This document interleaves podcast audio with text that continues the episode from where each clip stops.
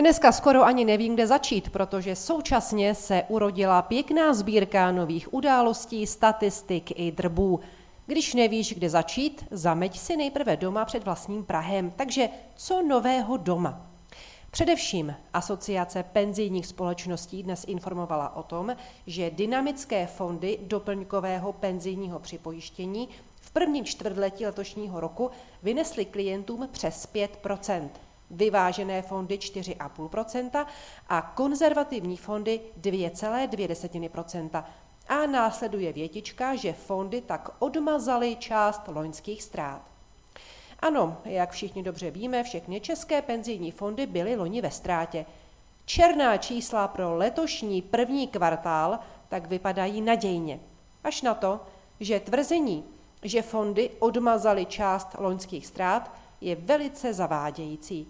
Podle posledních statistik víme, že spotřebitelská inflace na konci března byla meziročně 15% Pokud tedy ty nejlepší fondy vynesly kolem 5% pak ve skutečnosti reálná ztráta z nich byla 10% Neboli ti, kdo investovali do nejlepších penzijních fondů, přišli ve vyjádření per annum jen o desetinu svých peněz. Loni to byla zhruba pětina. Ztráta tedy reálně nebyla umazána, ztráta byla ve skutečnosti prohloubena. Má za těchto okolností smysl dál se trvávat v penzijních fondech? Možná, pokud někdo platí minimální úložku a má maximální příspěvek od státu a zaměstnavatele, tím poněkud svou ztrátu stahuje. Ale pro většinu lidí se jedná o čistou desinvestici. Penzijní spoření je založeno na vizi, že za aktivního života budeme spořit do fondů, ty peníze zhodnotí a během neaktivní fáze života z nich budeme dostávat rentu. V realitě to ale nefunguje. Úspory do fondů se znehodnocují a znehodnocovat budou, takže renta v důchodu je ztrátová. Stále populárnější je tak v posledních měsících velmi individualistická forma jakási paralelní simulace penzijního spoření. Během aktivní fáze života nakupovat zlato, během neaktivní fáze jednou za čtvrt nebo půl roku odprodat jednu minci nebo jeden slitek a tím si vytvořit rentu svou vlastní, na vlastní pěst. Pokud vás zde zarazilo tvrzení, že fondy ztrátové ještě dál budou, pak vězte, že není na obzoru nic, co by podpořilo ceny cených papírů, aby rostly rychleji než inflace. A to minimálně tak dlouho, jak dlouho budou stahovány peníze z oběhu. A peníze budou stahovány centrálními bankami tak dlouho z oběhu, jak dlouho to bude inflace. A jak dlouho to bude inflace? Dlouho, hodně dlouho. Proč?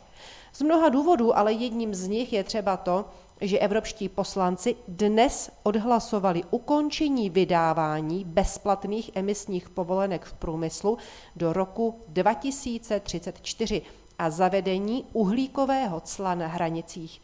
Neboli ve jménu údajné zelenosti se dál zcela záměrně a plánovitě zdražují energie a skrze energie pak i všechny další zboží a služby, včetně potravin. Ve jménu Green Dealu si Evropa dál pěstuje a hýčká a podporuje svou inflaci, která ochuzuje spotřebitele. Navíc centrální banky proti této uměle vyrobené inflaci bojují stahováním peněz z oběhu. Tím srážejí v reálných číslech ceny cených papírů, tím obírají o úspory v penzijních fondech důchodce. No není ten Green Deal zcela geniální mechanismus na zničení životní úrovně? Není divu, že se lidé obracejí k paralelním systémům, jako je třeba právě zmíněné zlato. Akcie ale sráží ještě něco dalšího. Index ZEV ekonomických očekávání v Německu v dubnu podle dnešní zprávy klesá na 4,1 bodu z březnových 13 bodů.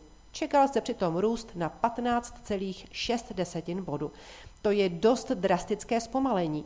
Patrně se do toho promítá nedávná bankovní krize, která se sice dnes již může zdát vyřešená, ale my na tomto místě opakovaně mluvili o tom, že v realitě šlo jen o první předvoj bankovních potíží, které se objeví zhruba ve dvouletém horizontu. To není úplně inspirativní prostředí pro růst cených papírů.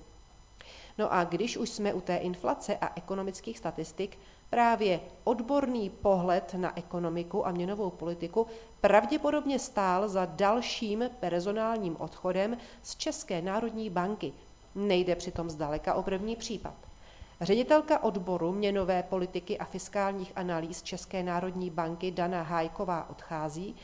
Podle neoficiálních zdrojů to přitom souvisí s napětím, které panuje mezi novým vedením České národní banky a experty, kteří pro bankovní radu vytvářejí odborné podklady.